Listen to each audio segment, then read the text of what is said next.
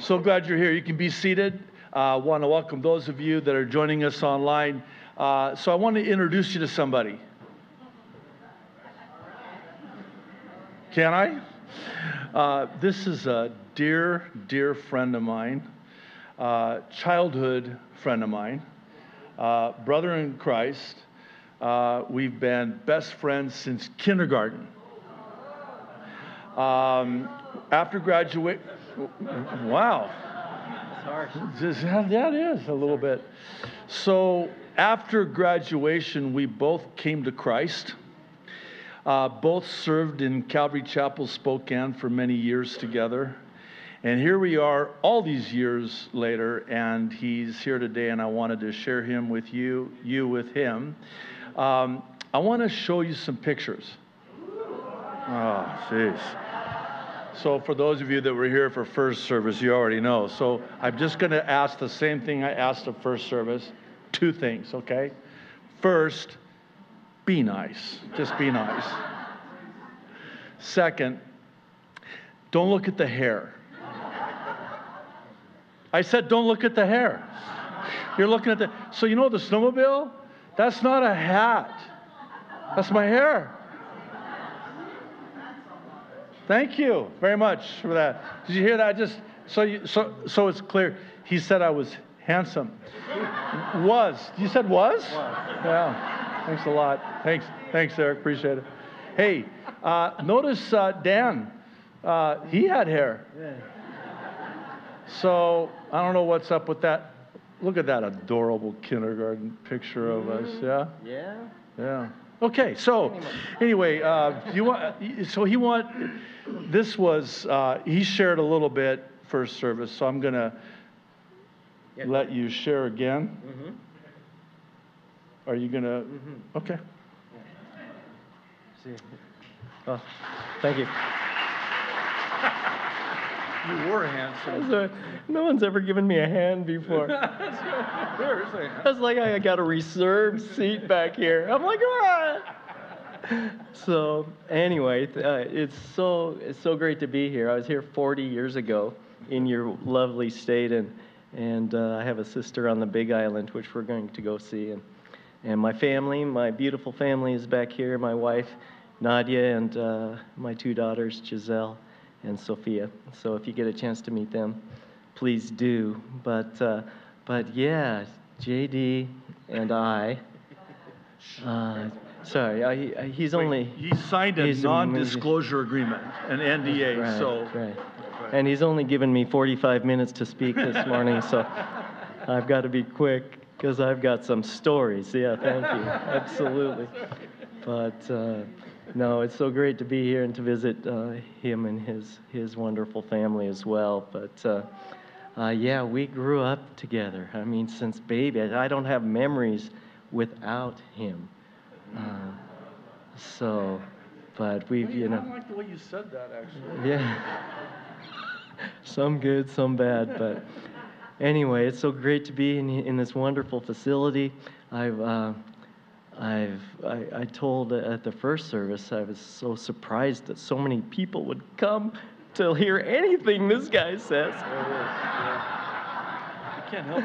And I was talking to some lady, uh, some beautiful young lady out in the, in the foyer there that uh, told me that you have this big following on whatever Insta, whatever the things are now. But I was, I'm so shocked. Yeah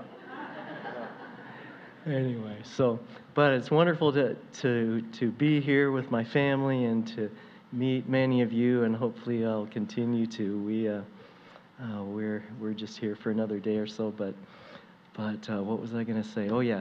Um, one thing I noticed, and I noticed it again here, and whenever I travel, my wife is from Russia. And uh, I remember the first time I went there uh, to meet her, and we attended the church that she was going to then and it reminded me of today is that no matter where you're from i mean we're we're here. You guys you guys all dress funny here and talk funny. And it was the same thing. But uh, how christ brings us together. When i went to yeah isn't that true? When i went to russia they played some of the same worship songs but in Russian. And it was that immediate bond that I had uh, with them there. And it's the same here, no matter where you come. When the, when the body uh, gathers together, when the brotherhood's together, uh, it's a beautiful thing. So thank you. You've all been so uh, welcoming. If you'd like to hear stories, I mean, yes, I mean, he, a big hook will come out here. leave right after. No, I don't have to leave, so I mean, it's, uh, I've got time. Thanks for offering, but, but anyway, a pleasure to meet you all. God bless you. You have an amazing pastor here. I'm not, you know, uh, hopefully this is. Thank you for that. Good save. Oh, yeah. That allows me to stay in their home one more night. uh, but uh, you guys are very blessed here. You're so very blessed. But no matter where we are, if we're in the Lord Jesus, you know, we we are we're we've got it all. So so all right. All How's right. my time? That's good. Is it good? good yeah. Okay. Bye. God bless you. Thank you, Wolfie. All right, so a uh, couple of real quick announcements before we get started. So this Thursday, Pastor Mac is going to be filling in for me and teaching. Uh, it's the first Thursday of the month, which is when we usually partake together of communion, which we will not do Thursday. However, we will on Resurrection Sunday, which is next Sunday. So, both services, we're going to celebrate communion together for Resurrection Sunday. Uh, first service will be the prophecy update, second service will be a Resurrection Sunday sermon. And at the conclusion of both services, we will partake together. And then, of course, uh, subsequent to that, we'll uh, go back to the first Thursday of the month. But looking forward to, can you believe it's already Resurrection Sunday? It's already here. I, I, I blinked and it was January, and now we're already in April. So, also just want to let you know, and I was reminded of this, but uh, Tuesday night, uh, we have our prayer meeting, 7 p.m. here in the sanctuary. Would really encourage you to join with us if you're able. And uh, it would uh, be a blessing, I know, for those who do come. It is such a blessing to come together and pray together as a church together. All right, Second Peter. Hey, we finish Second Peter today. Yeah. Um, how about that timing, right? So then next Sunday is Resurrection Sunday, and then after that, we're going to start in First John. Uh, lest you think that I am clever in timing that. yeah, no, huh? Uh, that was the Lord. so perfect timing. We're going to finish the book today. Next week is Resurrection Sunday, and then, Lord willing, we'll commence in our study through 1st, 2nd, and 3rd John. Then after that is Jude, which we're going to talk about a little bit today. And you know what comes after Jude? Revelation. Now, this, of course, presupposes the rapture doesn't happen first, which is fine, right? We'd be okay with that. Okay, so our text, chapter 3, verses 16 through 18. I'll ask you to stand if you're able. If not, where you're seated is fine. You can follow along as I read, beginning in verse 16, where the Apostle Peter is continuing now as he references uh, our dear brother, the Apostle Paul. And so he says, verse 16, he, speaking of Paul, writes the same way in all his letters, speaking in them of these matters. His letters contain some things that are hard to understand, which ignorant and unstable people distort as they do the other scriptures to their own destruction. Therefore, verse 17, dear friends, since you already know this, be on your guard so that you may not be carried away by the error of lawless men and fall from your secure position. But, verse 18, grow in the grace and knowledge of our Lord and Savior Jesus Christ. To him be glory both now and forever. Amen. All right, let's pray if you would please join with me. Father in heaven, thank you so much. Oh, Lord. Thank you for your word. Thank you for the Apostle Peter who you inspired to write this for us today, because all scripture is for our instruction, reproof if need be, direction, even protection, and such is the case with this portion that we have before us today here in your word. So, Lord, we're just going to ask you, as we always do, as only you can, to, by the Holy Spirit, first and foremost, get our attention. And then once you have our attention, hold our attention so our minds don't wander and get distracted by all the busyness of our busy lives. Uh, Lord, we, we want to focus and give you our undivided attention because we don't want to miss anything that you have for us here in your word today. So, Lord, will you speak in that still, small voice of the Holy Spirit? Speak, Lord. Your servants are listening, we pray. In Jesus' name, amen and amen. You can be seated. Thank you very much.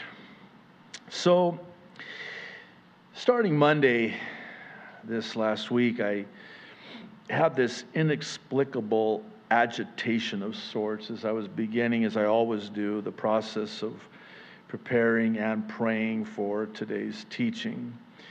And when this happens, what I do is step back from the text and inquire of the Lord, and that's what I did. And on Tuesday morning, I began to have an understanding as the Lord just began to minister to me and bless the understanding of this passage to me. And what I saw was something that I personally have been struggling with as of late, and it has to do with how bad things are getting. And let me explain what I mean by that. It's like it's getting so bad now. You don't know what to believe, who to believe. You don't know whether it's real or fake. Uh, you don't dare. I mean, it's getting so bad now that you don't dare post that on social media. I mean, if you do, you better be prepared for what is going to happen. Namely, you're blocked, unfriended. Of course, this after they blast you and I mean, it just goes on and on, and it's getting so bad.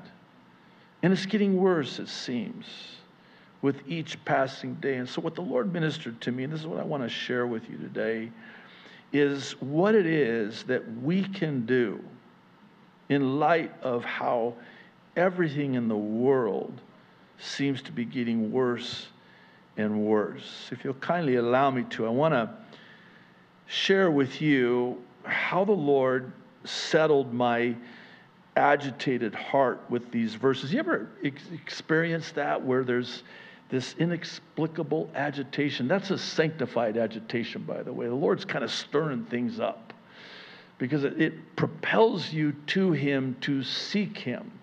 So He's divinely ordained this agitation and even frustration so that you'll seek Him and he hasn't heard from you in a while, maybe, and so he wants to hear from you. And he knows that the only time he hears from you is when he stirs things up.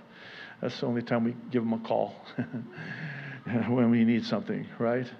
And so he knows that, and that explains why it is that he'll, you know, agitate, frustrate, and um, that's what he did. And so, anyway, man, it just he just opened up the eyes of my understanding to this. And I think it's incumbent upon me to um, kind of first provide a little bit of the backstory, which is going to be germane to our understanding. And I think it's very fitting since we're coming to the completion of this book of Second Peter. Um, it was written about six years prior to the book of Jude. Now, why is that important? Because Peter warns about what's coming, Jude warns that it's already here.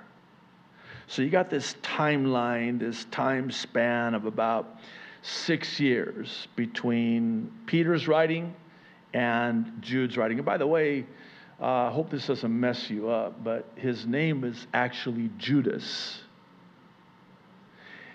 Yeah, I told you it was going to mess you up. Half brother of Jesus, born to Joseph and Mary. Um, I think it's wisdom. I can see the prudence in, in not naming his writing, inspired, of course, the, the book of Judas, because that would, you know, who's going to want? Really? It's not the same guy. Okay, this is Judas, Jude, the half brother of Jesus, as was James, by the way. Now, why do I point that out or even emphasize that? Because for those of you, when we went through James, do you, you remember that? Are you scarred from that? Um, what a book. It's not a book you walk away from going, oh, praise the Lord. You, you walk away from the book of James going, oh, am I still even saved? I don't know. I mean, it's just in your face. And that's the case with Jude. And it really comports with what Peter is writing here in his parting words. Think about this. He knows his days are numbered. He's about to take his last breath here in this life and his first breath in the presence of the Lord for eternal life. And of all of the things that God, by the Holy Spirit, would inspire him to write about, it's this. It's a warning. I mean, if it were me, I would much rather talk about things other than this. But no.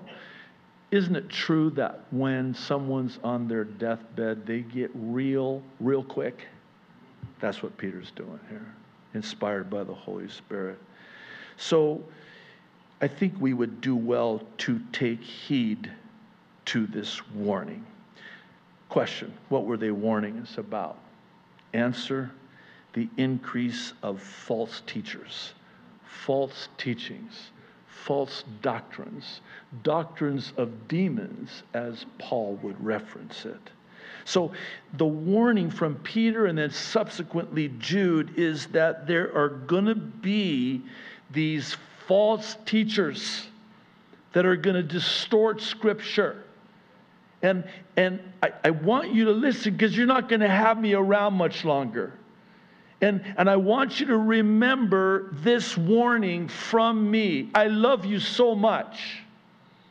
And I want you to know this, and I want you to be aware of this, and I have to warn you about this. There's going to be these guys that are going to come in and they're going to twist and distort the Word of God. Don't fall for it. Don't fall for it. Well, in my time with the Lord and inquiring of the Lord, I was reflecting on using this six year timeline from when Peter wrote and Jude wrote. So I kind of went back six years, which would have been the year 2017. Stay with me. Think about this. It's been six years since 2017. Do you remember what it was like in 2017? Would you agree that it's gotten infinitely worse since 2017? Who knew? Well, God knew. I mean, the year 2020 changes everything.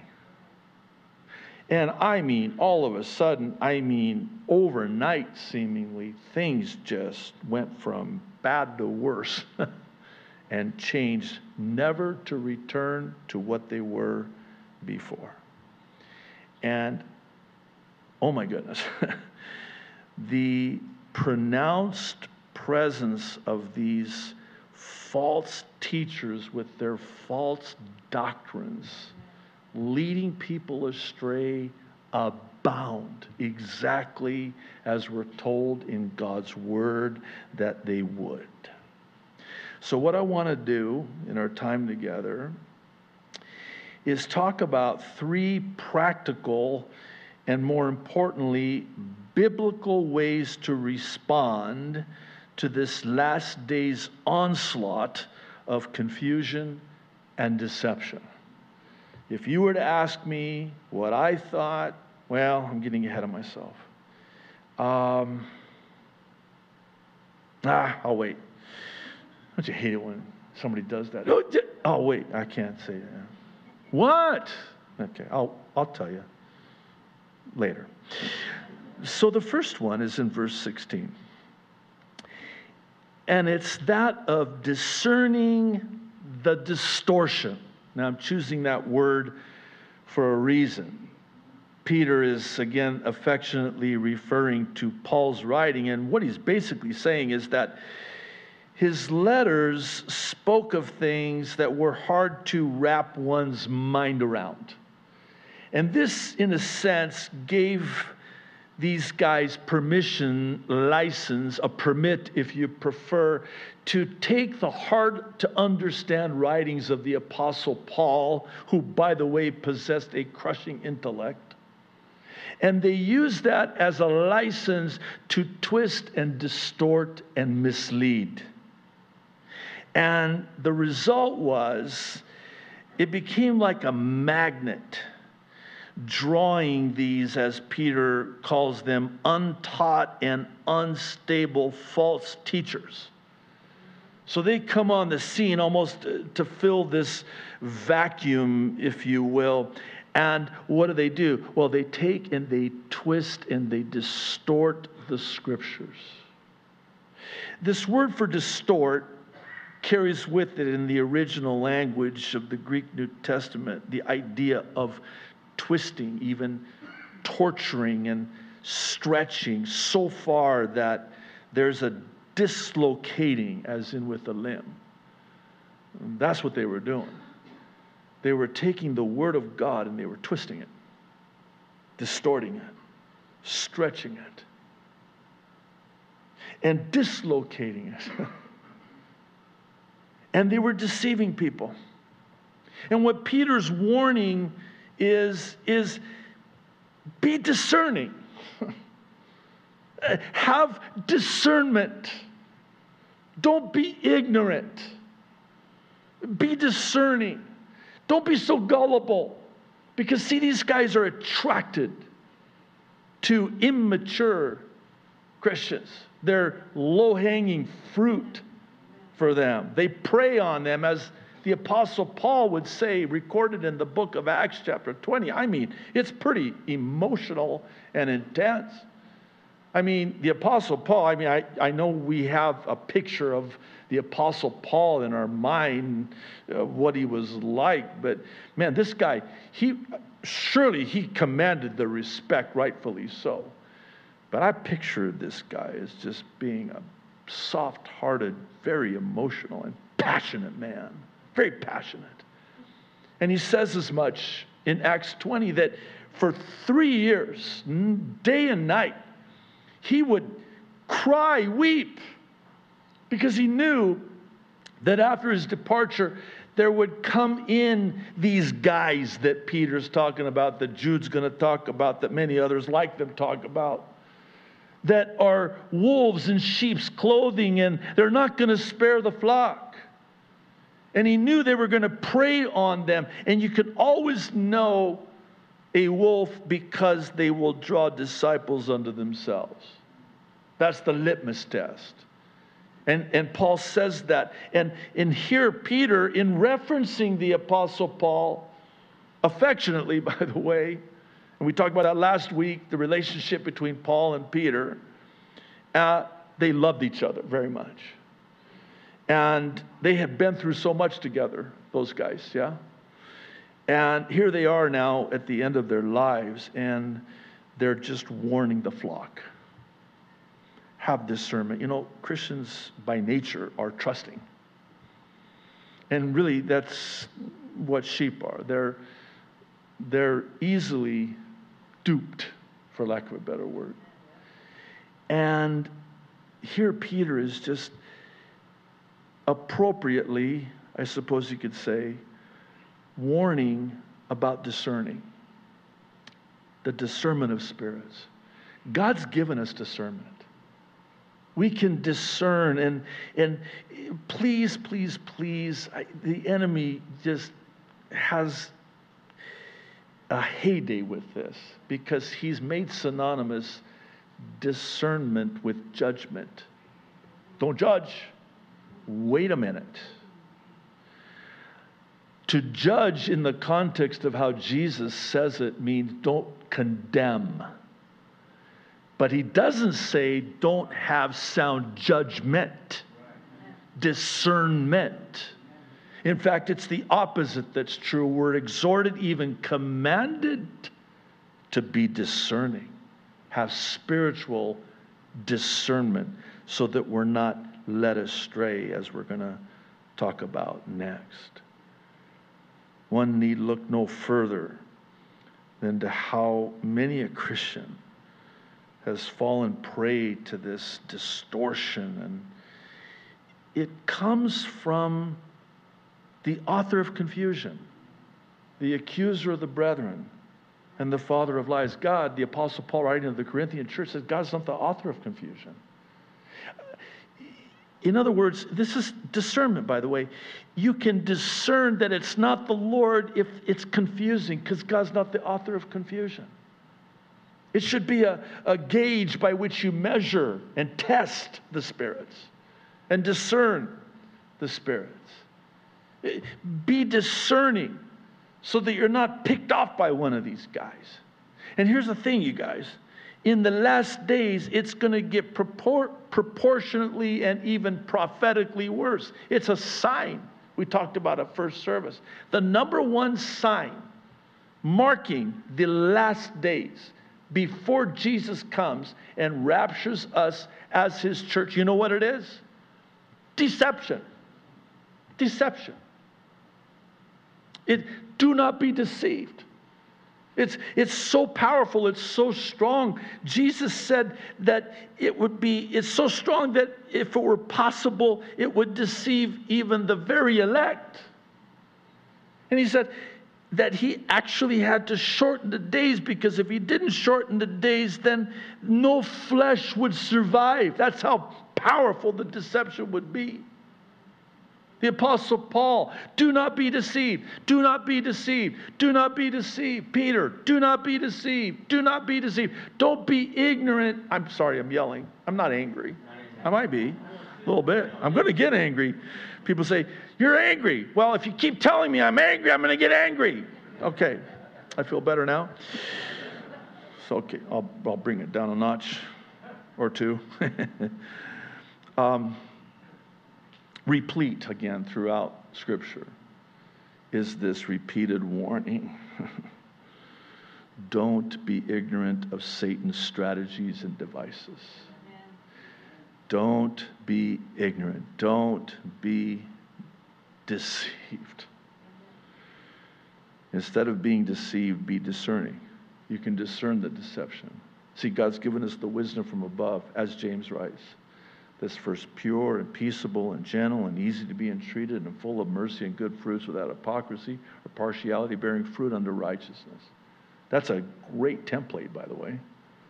So something comes along. You got to ask yourself some questions. You, you take every thought captive, but you got to test that spirit. So somebody comes along and they say this or that. You go, wait, wait, not so fast. Not, sorry, if I'm pointing at anybody, I didn't mean to. I'll, I'll look down. Not, not so fast. uh, let's, let's test this. Uh, what's the test? Uh, is it compatible with the Word of God? Because if it's not compatible with the Word of God, guess what? It's not the, it's not the Lord. It's that simple. So, nice try. Oh, you thought, oh, by the way, uh, I know we talked about this. This is probably as good of a time as any to kind of uh, mention it again. Very important. Please listen. These guys, these false teachers that distort and twist the scriptures to their own destruction, by the way, to their own peril, they can smell an immature Christian a mile away. And conversely, so too can they smell a mature Christian a mile away. So here's the immature Christian, low hanging fruit. Here's the mature Christian. Guess what? They will stay as far away from the mature Christian who's going to see right through them. And they will prey on that immature Christian because they're so gullible and not discerning. In 1 Chronicles chapter 12 verse 32, we're told very specifically that the men of Issachar were not only the ones who both understood and discerned the times that they were living in, but they also knew what Israel should do. This stand alone. I mean, it just, it, it really says it all. Let me explain. There, there's a twofold thing here. First, discerning. So, first, they were able to discern the times, they understood the times. That's number one. Number two, they don't just leave it there, they knew what they were to do about the times they were in. Uh, you know, I think we do err greatly as Christians, and I'll include myself in this. I'm just as prone as anyone to do this, but um, we, we might be discerning, but we don't do anything about it or with it. And there are a number of reasons for that. We talked about a couple of them in the prophecy update. One of them is the fear of man. Uh, the other one is the fear of being the only one to stand alone. And, and here's, what, here's what the enemy does. He's so good at it, man. He comes in and you, you, this, is, this is what that sounds like. You're going to know exactly what I'm talking about. So the enemy comes along and goes, You're the only one saying that. You're the only one who believes that. It's, it's you. You're, you're wrong. Yeah, I, in fact, you're losing it. That's a different. Uh, does he say that to you too? Please just say yes. Just humor me. You're losing it. You're, you're, you're, going out of your mind. You're, you're you know, man, n- no. But listen, you're in a, I use this illustration. I'm going to use it again. Uh, just hear me out. They've done research and you know studies on this. So you got a classroom of, of uh, young students, right? And they're all in on this experiment and the, the teacher's going to put up on the board 2 plus 2 equals 5, and all of the students are going to raise their hand, except one. Because uh, he's the one that this is being done to. see, that would be me in the, in the anyway, in the class. That, that's something they would do to me. I'm not, I'm not bitter, right, Wolfie? That, that would be, or you too. It would probably be you too. So you get the one student in that class and uh, he's going, uh, No, it doesn't. No, it doesn't. So on cue, 2 plus 2 equals 5. Raise your hand. And here's the guy going, No. Oh, and then if the teacher maybe decides to say something to the effect of, for those of you who believe that 2 plus 2 equals 4, raise your hand. Like I'm going to raise my hand. And the only one, you know, and everybody's looking at you. The enemy does that. So let me back up. 2020 again. 2020 hits. That's all I'm going to say. I'm just going to say that, just like that. That's all I'm going to say. Just that. I don't need to say anymore. Okay? You already know. So 2020 hits. You, like me, you remember? We're like, uh,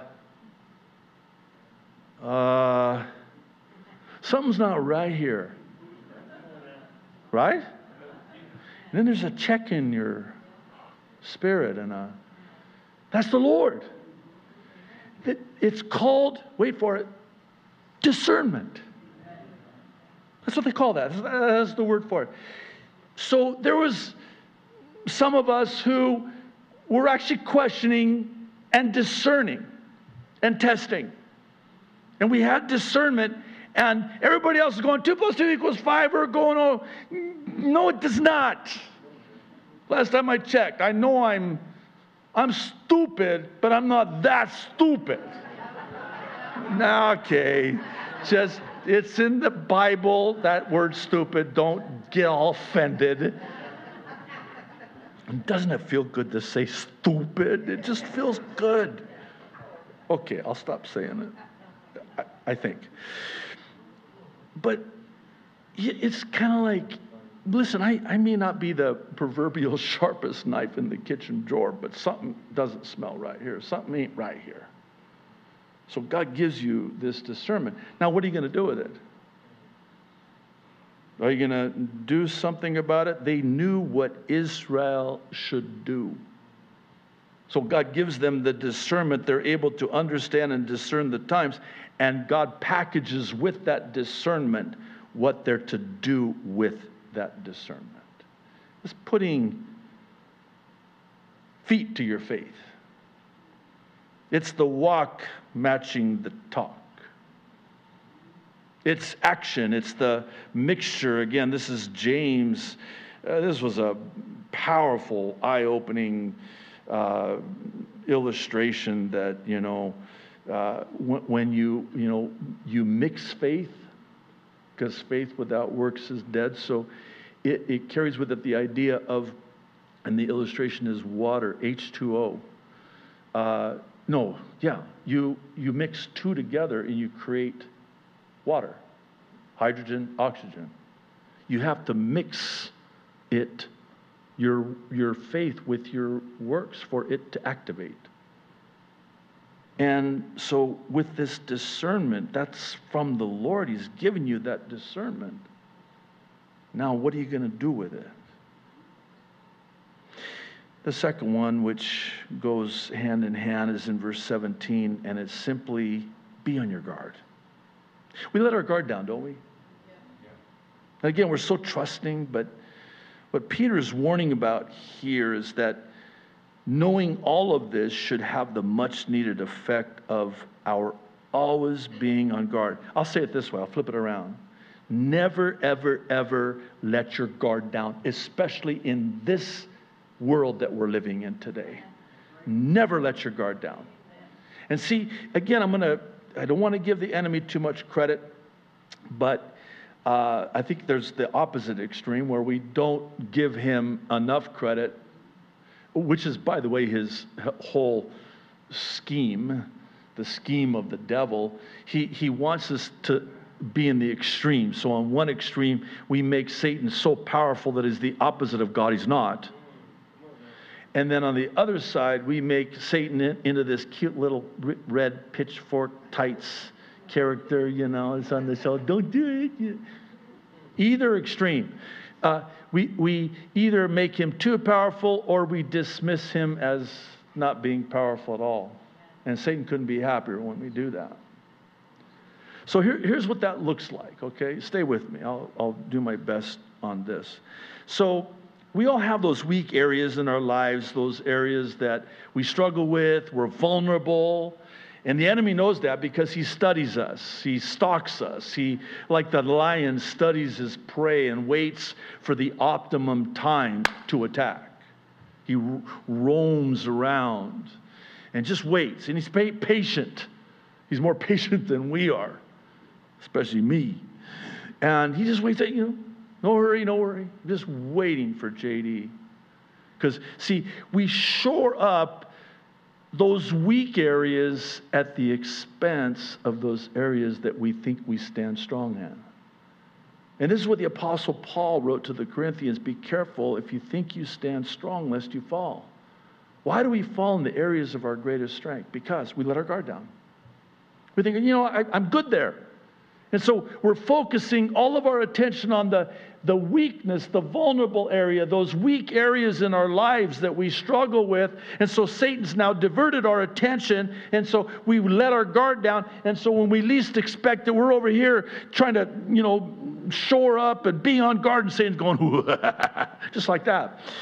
Yeah. And he comes in unaware in the realm of the Spirit and he brings us down because we've let our guard down. I'll say it again. Just, and I exhort myself when I say this never, ever, ever let your guard down. We live in a time now in human history that is most unforgiving of not being on guard like never before in our lives.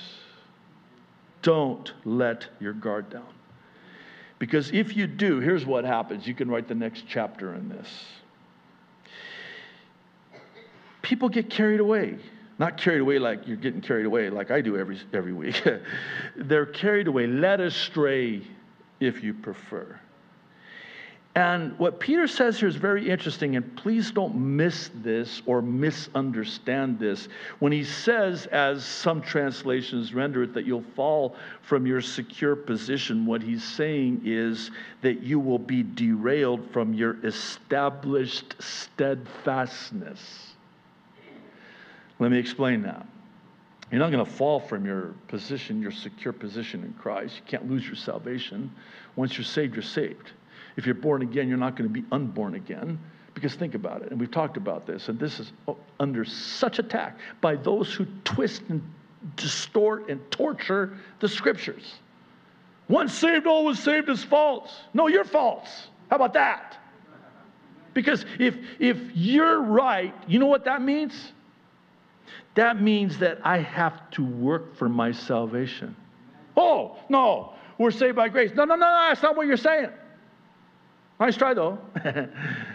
uh, we're, we're doing this. What you're saying is, okay, yeah, I'm saved by grace through faith, not of works. But what you're saying is that I have the propensity to lose my salvation. That means I've got to work to keep it. Or I will fall from my secured salvation. No. This is spiritual growth establish steadfastness that will be derailed. Let me say it like this Be on your guard, or your spiritual growth will be stunted. Amen. You're saved, but you're not growing. Why are you not growing? Because you've been led astray and you have been derailed again. And so that steadfastness, the momentum, the spiritual growth, and by the way, we're, we're going to see this next grow in His grace. That's how He ends. And we, we, we, easy for me to say, isn't it true? I'll say it of myself too, that when we get to the end of a book, we just kind of read past it, it's just a formality. You know, it's like the movies, right? The, I haven't been to a movie in a long time, but you see the credits, right? Everybody leaves. When was the last time you're like somebody, no, no where's the popcorn? The credits. At the end. The lights come on, it's kind of like, oh, I guess it's not very important. We do that with the Bible. The, you know, was that too much? Uh, that's the best illustration I got. So if you got a better one, please let me know. Email me. Actually, please don't email me, actually. But here's the end of the letter, and it's kind of like he's signing off, and we're like, okay, cool, the end. Lights come on. But no, don't do that. Because every word in God's word is inspired, and it's there for a reason. So, what's the reason for this admonition and exhortation? It's because what's at stake here is not your salvation, it's your spiritual maturity. It's, it's your growing in grace and maturing in Christ, which is our third and final one in the last verse in verse 18. Peter, true to form, drives it home by providing us with the final answer. This is practical again, please, and it's biblical concerning what it is that we can do as things get worse. And by the way, that's a presupposition that you know things are going to get worse. I cannot stand. Yay, how perky. Uh, it is. You know that, right? I, I cannot stand up here, as is my privilege to every week behind this pulpit, and say to you, hey, things are going to get better. They're not. They're going to get worse, in fact. And they are getting worse. That's what my Bible says. I'm looking for that verse in Hezekiah next to, you know, that verse, cleanliness is next to godliness, or God helps those who help themselves. That's in there, right? No, it's not. Well, I'm looking for that verse that says, Happy days are here again. It's not here. It's not here. Oh, you're such a doom and gloom. I know. It's, it's a gift. But that's what Peter's saying. He's saying, listen, it, you, you need to mature and grow in grace and mature in Christ. Otherwise, you're a sitting duck for what's coming. Fast forward six years. So if we're still in 2017, now we're in 2023. That is six years, right? Yeah, good. Okay. So here we are in 2023, six years later, and it's like, oh, if I didn't grow and mature in Christ, I would have been toast. With what's happening now, and it's getting worse, and you're up there telling me it's going to get even worse. I should have went to the other church today. I shouldn't have come this one. But it's a built-in protection. It's, it's a built-in protection. You're, you're foolproof. Is that a, is that a phrase? You're, okay, good. Well, say it is anyway. if it's not, let me know after. Actually, don't let me know after. So you, you've, you've now, you've kind of sealed uh, and, and you're now foolproof. You know, waterproof. How am I doing? Is that, you got it, right? Tell me, please, you got it and I'll end this misery and this.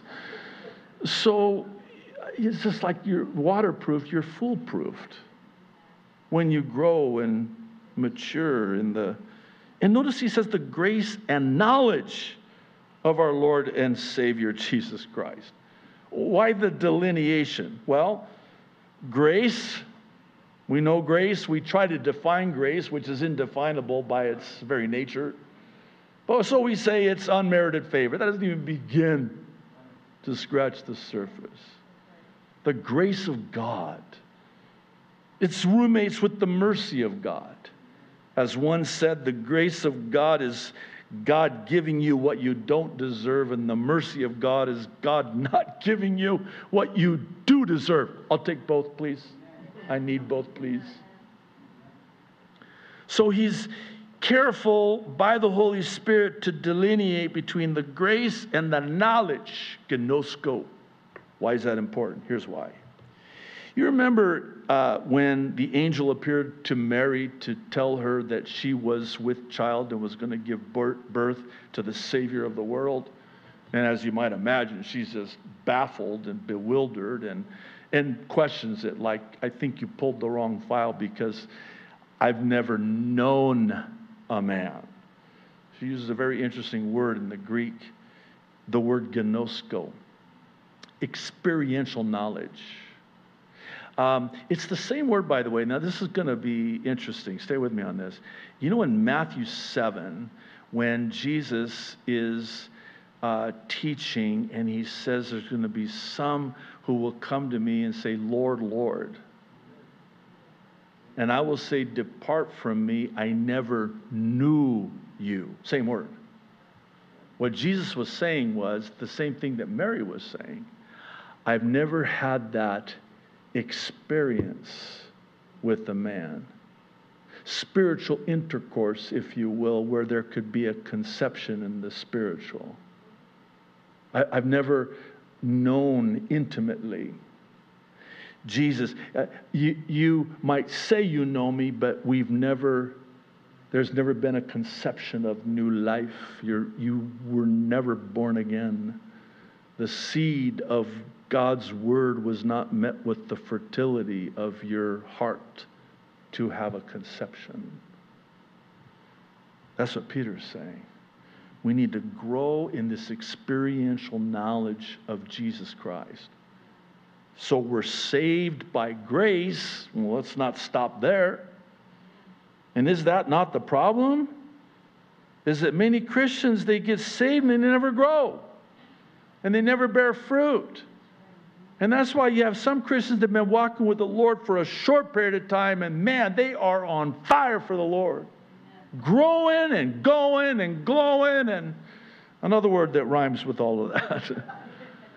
and then contrasted with the other Christian that, you know, they've been walking with the Lord, they're saved, they got saved 130 years.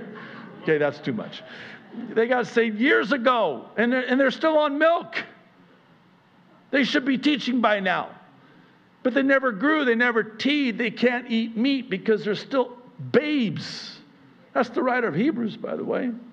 Remember going through Hebrews? That was kind of like James, wasn't it?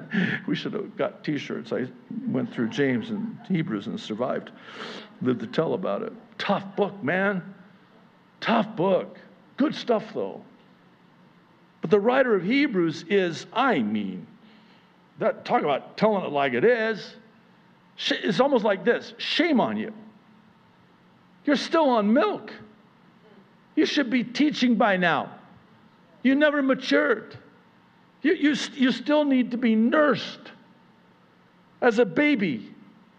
You, you need to grow. And, the, you know, the, the uh, let, me, let me try again. Thank you for your grace, by the way.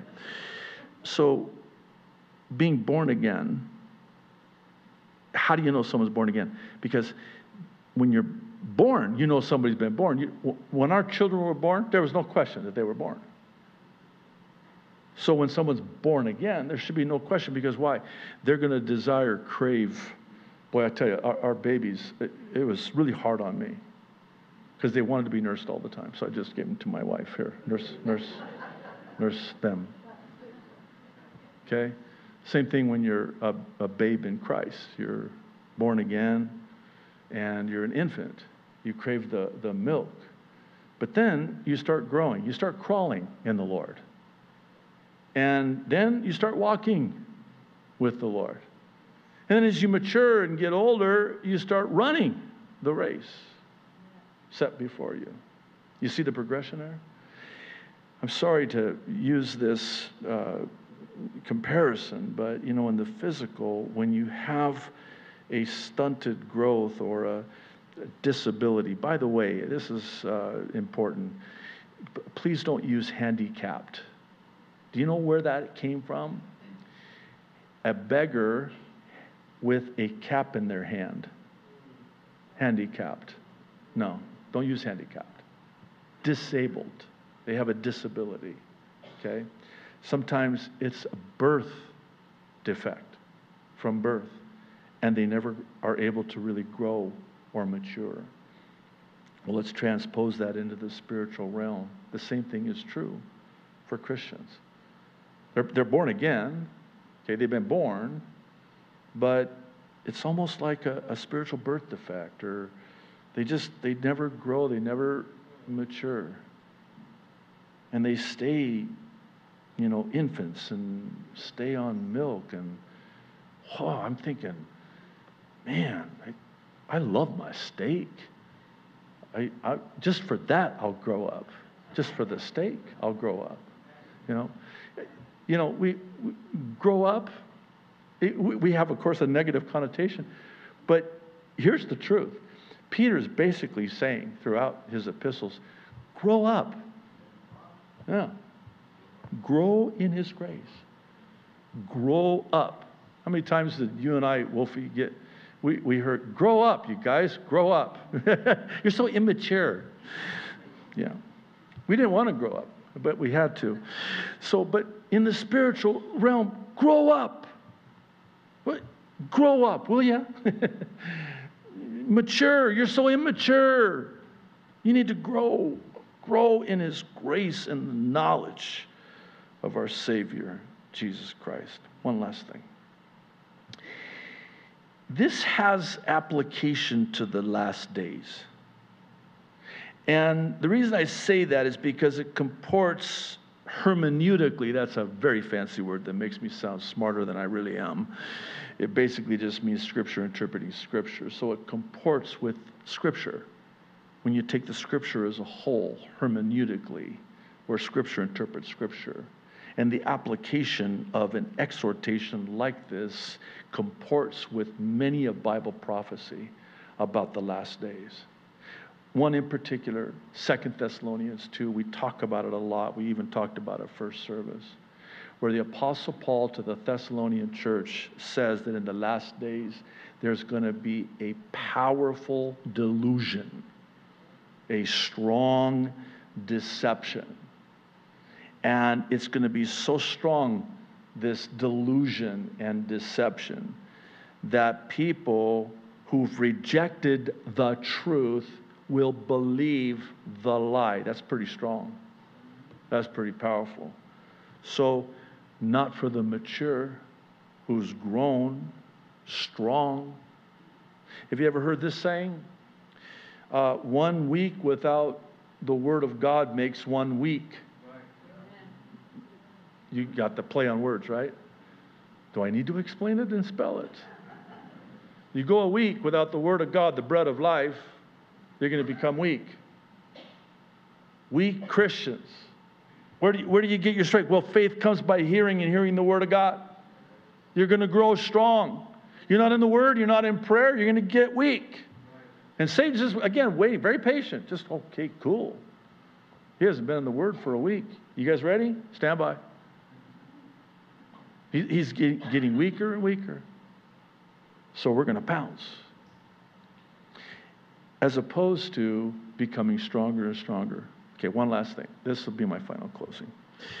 You know the uh, Apostle Paul when he writes to the churches in Galatia and he talks about walking in the Spirit, you won't fulfill the lust of the flesh. As a young believer, I always struggle. Okay, what does it mean to walk? walk? I don't want to fulfill the lust of the flesh. And you're saying walk in the Spirit. What does that mean? What does that look like? Here's what that looks like. You're so full of the Spirit, strengthened by the Spirit, you'll have no appetite for the flesh. And to use a food illustration, which is my favorite illustration to use, if I fill myself up on junk food, I have no appetite for real food in the physical, right?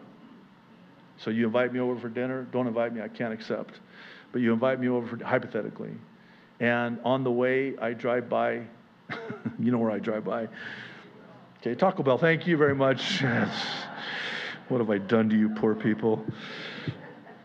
And it, and it speaks to me, and it says my name, JD. Where are you going? Come on. And I listen. I, I, I slow down. I'm like, no, because they made this gourmet meal, man. Prime rib and and I mean the whole seven course meal, and they went to great trouble. And but here's the the flesh rearing its ugly head, and it's speaking my language, and it's like, come on, JD, you know you want tacos. so I give in, and I pull in, and I eat a 12 pack. oh, what? You never done that? really? Come on, you're in church. You better be honest. So then I'm like, and then afterwards, oh, what did I just, what did I do? And then I'm still on my way over to your place now. I show up and here's this. I mean, food that's going to be in heaven. And he said, Oh, Pastor JD, so glad you're here. And sit down. And oh, it's delicious. And I'm going, mm. Let's flip it around. And I'm done. Let's say instead, I go to your home and I have mwah, magnificent, fabulous dinner. I'm full. Now I'm going to drive by Taco Bell. Oh, it can try.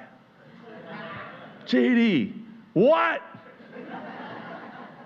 I can say, Hi, Taco Bell. I've been expecting you. Ain't going to work this time. You know why? Because I'm satisfied.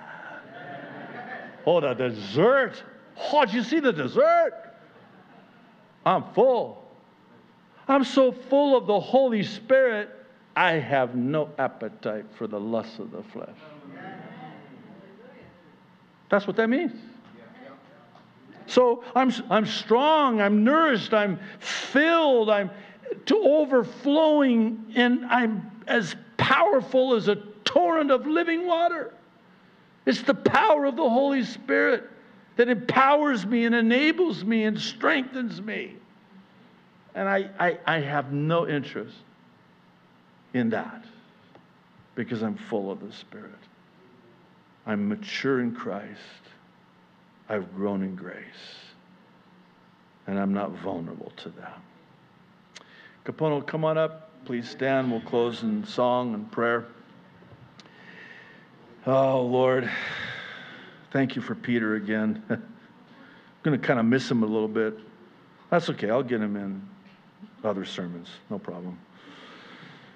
But uh, thank you for Peter, though, Lord. Just, uh, just even seeing how he matured over the years. Because the Peter of the Gospels is surely not the Peter of the epistles. Oh, he did such a work in him, and he grew into this mighty man of God. And, and we get to be the beneficiaries of that. And Lord, thank you for Peter and for this word in your word. Lord, I pray that now, as only you can, you'll, by the Holy Spirit, take it from here and make it real in our lives, apply it to our lives, bless it to our hearts. Lord, we don't want, want to be vulnerable. We want to be numbered amongst those who are discerning and on guard and growing and strong in your strength, Lord. So, Lord, thank you. We love you so much. In Jesus' name, amen.